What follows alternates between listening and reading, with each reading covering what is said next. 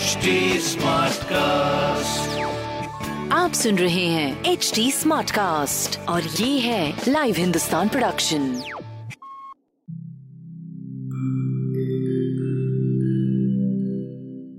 Hi, I'm HT Smartcast, and I hope you're safe and well. Your episode is about to begin. But just a small message of solidarity before that. In difficult times like these, living in isolation isn't going to be easy. But what if working from home, our own comfort zones, helps us discover new ways of being? What if this calm, this rest, it helps us listen to ourselves and the people around us more deeply. While that happens, you can find me at htsmartcast.com, connecting you to the world of comedy, culture, motivation news, you know, just in case you need some smart company. Thanks for listening. Take care.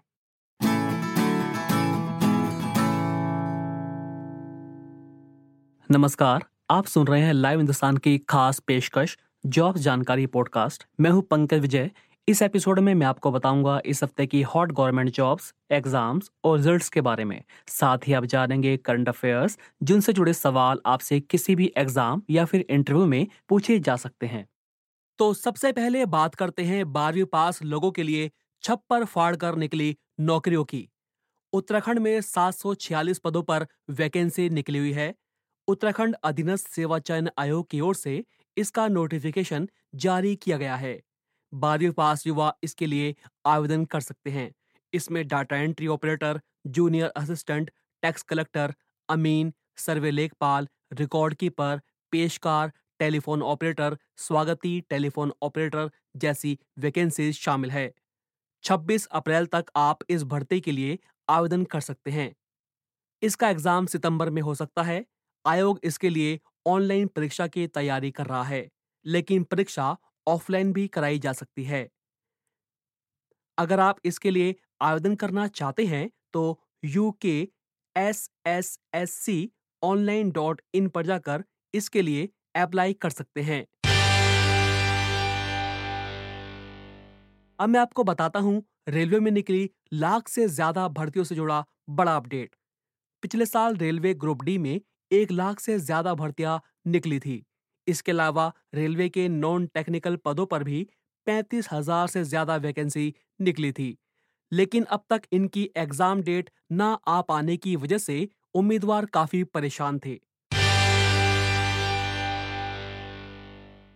Rail मंत्री पीयूष गोयल ने बताया कि आने वाले महीनों में जल्द ही एनटीपीसी, मिनिस्ट्रियल व आइसोलेटेड पोस्ट कैटेगरी और रेलवे ग्रुप डी की भर्ती परीक्षा आयोजित की जाएगी। इन परीक्षाओं का आयोजन करने को लेकर एग्ज़ाम कंडक्टिंग एजेंसी के लिए टेंडर जारी किए गए हैं। एग्ज़ाम कंडक्टिंग एजेंसी फाइनल होने के बाद परीक्षा तिथि जारी कर दी जाएगी। इसके अलावा power grid corporation of India limited ने एग्जीक्यूटिव ट्रेनी के पदों को भरने के लिए आवेदन मांगे हैं। इसके तहत 25 वैकेंसी पर भर्तियाँ की जाएगी। आवेदन करने की अंतिम तिथि 6 अप्रैल है। अगर आप इसके लिए अप्लाई करना चाहते हैं तो power grid India dot com पर जाकर ऑनलाइन अप्लाई कर सकते हैं।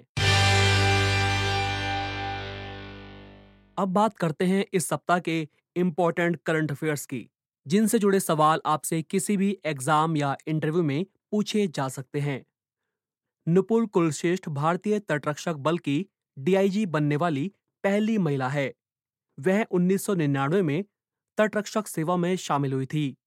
डब्ल्यू एच ओ यानी विश्व स्वास्थ्य संगठन ने कोरोना वायरस को वैश्विक महामारी घोषित कर दिया है।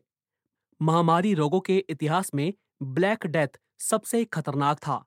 इसके कारण चौदहवीं शताब्दी में लाखों लोगों की मौत हो गई थी।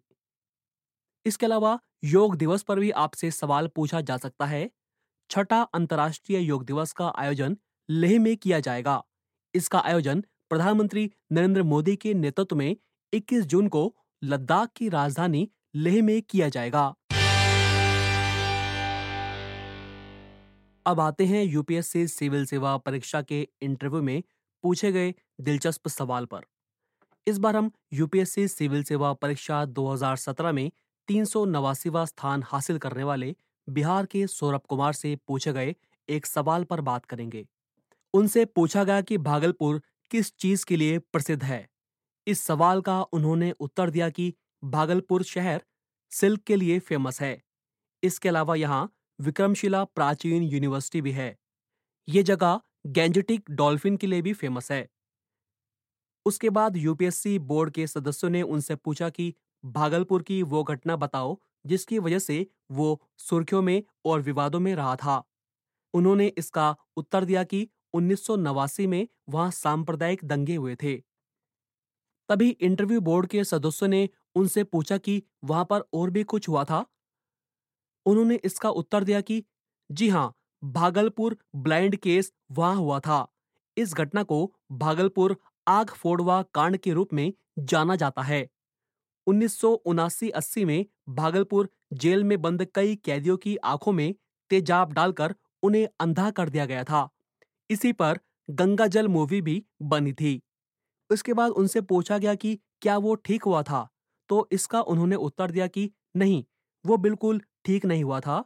वहाँ की पब्लिक ने तब गलत चीज़ का समर्थन किया था। तो अभी के लिए इतना ही। अगर आप चाहते हैं कि मैं कोई खास टॉपिक कवर करूँ तो आप फेसबुक इंस्टा ट्विटर के ज़रिए मुझ तक पहुँच सकते हैं। हमारा हैंडल है at the rate H T अगर आप और ऐसे दिलचस्प पॉडकास्ट सुनना चाहते हैं तो आप लॉग इन करें www.htsmartcast.com पर।